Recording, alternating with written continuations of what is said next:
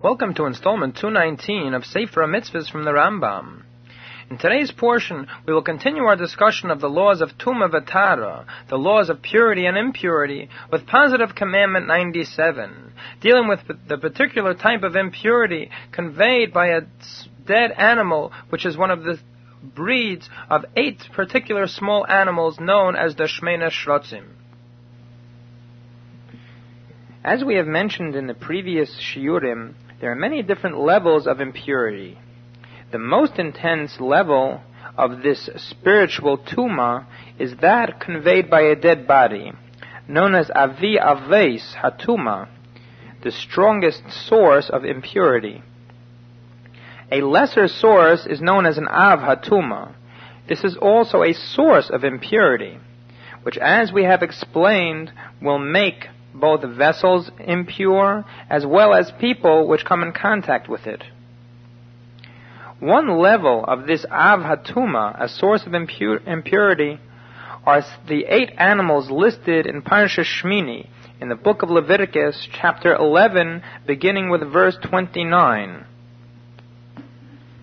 What are these eight creatures? We will list them the, with the Hebrew names and then give various versions where there are differences in the English translation. The first is a chaylet, often translated as a weasel or a rat. Next comes the achbar, a mouse, and then hatzav. Tzav is variously translated as a salamander or even a tortoise according to some sources. Next comes the anaka, which is variously translated as either a hedgehog, a beaver, or a reptile known as a gecko. Next comes the koach, usually translated as a chameleon, and uh, a lata'a, which is another type of lizard. Next comes the chaymet, usually translated as a snail, and finally comes the tinshemes, or tinshomes. This is usually translated as a mole. Any of these eight creatures will convey impurity to the one that touches them if they are touched after they have died. If one touches them when they are alive, one does not become impure.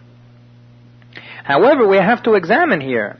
In yesterday's commandment, the commandment reg- governing Nevela, we learned that any animal which has died, if it has not if it is not a kosher animal and has been slaughtered in a kosher manner, it will convey impurity, and one that touches it or even carries it becomes impure.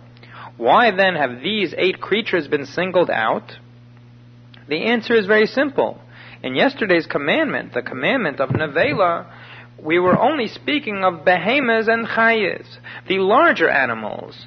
But these small creatures, the crawling creatures, are not included in the impurity of Nevela when it comes to the smaller creatures, only these eight will convey impurity if they are contacted when they are dead.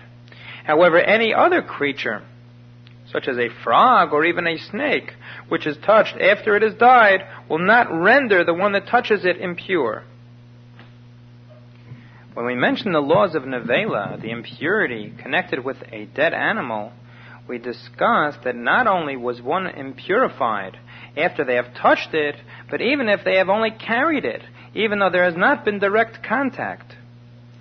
In this respect, the law of the Shmena Shrotzim, these eight creatures, is not as strict.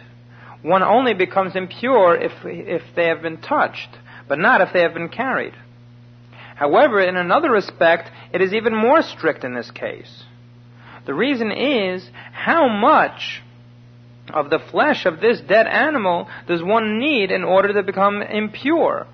In the case of the nevela we discussed yesterday, one would need a kezias, approximately one ounce. However, in the case of these eight shrotzim, even an adasha, the size of one lentil bean, would be enough to convey impurity. The Recanati explains why by saying that these eight shrotzim, these eight small animals, receive their spiritual nourishment from, an, from a very impure spiritual source, a source of spiritual impurity. When one contacts this physical object, the, one of these dead eight shrotzim, one draws upon himself this spiritual impurity. And because it's such a terribly severe form of impurity, and because the soul is so intrinsically holy, even the slight amount of a lentil bean is enough to convey this impurity to the entire soul and render it impure. With this explanation, we can understand another law and an interesting point, as the Rambam is accustomed in his legal code, at the beginning of each of his 14 books, he lists each of the commandments connected with each one of the laws. When it comes to the laws, which include Tumas, tumas Sheretz, as we have been discussing, the Rambam mentions that in the laws of Aves Hatumois, in primary sources of impurity, there are three laws. There's the law of Nevela, which we discussed yesterday, the law of Tumas Sheretz, the eight small creatures we're discussing now, and the next law, which we will Mirat Hashem be coming to, the law of Shichva Zera, a person that has emitted semen. And at the end, the Rambam lists a rabbinical commandment that idols convey impurity like that of a sheretz by rabbinic decree. What is the comparison between a sheretz, one of these small animals, and idol worship? According to this explanation of the Recanati, the connection is clear. Both of them draw spiritual impurity upon the one that comes in contact with them. And both of them are connected with an extreme supernal source of impurity. Therefore, contact with either one of them will make a person tame. This can be even brought more in, more in application to ourselves, as Chassidus explains about Aveda Zora Bedakis. There's not only regular idol worship, but a person could have a more refined, a more hidden type of idol worship.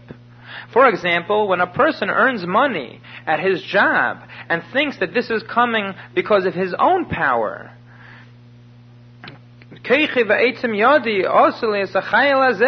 that my own power was what brought this parnasa, this money, to my hands. This person is in a way worshipping idols because he is removing Hashem's control, so to speak, away of the sphere of his life. Instead of recognizing that he is dependent on God for everything, he is saying that he himself is doing it. And in this portion of his life, he is in fact denying the existence of God. Such an attitude also brings an impurity upon a person and affects his thoughts and his feelings. Since the person can feel himself to be an independent existent, existence completely independent and unconnected with God. This, of course, will also bring this spiritual impurity upon him. Not only will it bring the impurity upon him, as the Tzemach Tzedek explains, when a person believes that his own actions are the sole source of his money, what will the person do? Naturally, he will embark on even more money making ventures and spend even more time trying to make money.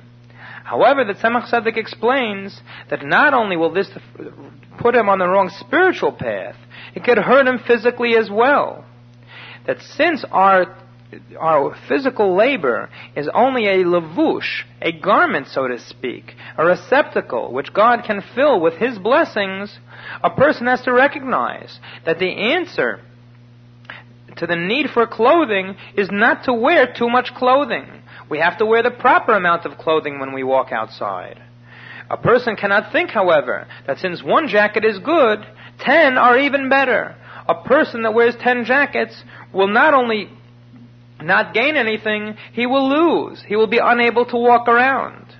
So too, a person that does not recognize that his physical labor is only a, garment, a vessel in which Hashem can fill up his and inject with his blessings, a person will perhaps not only add on, he will subtract from the amount of blessing Hashem can give to him.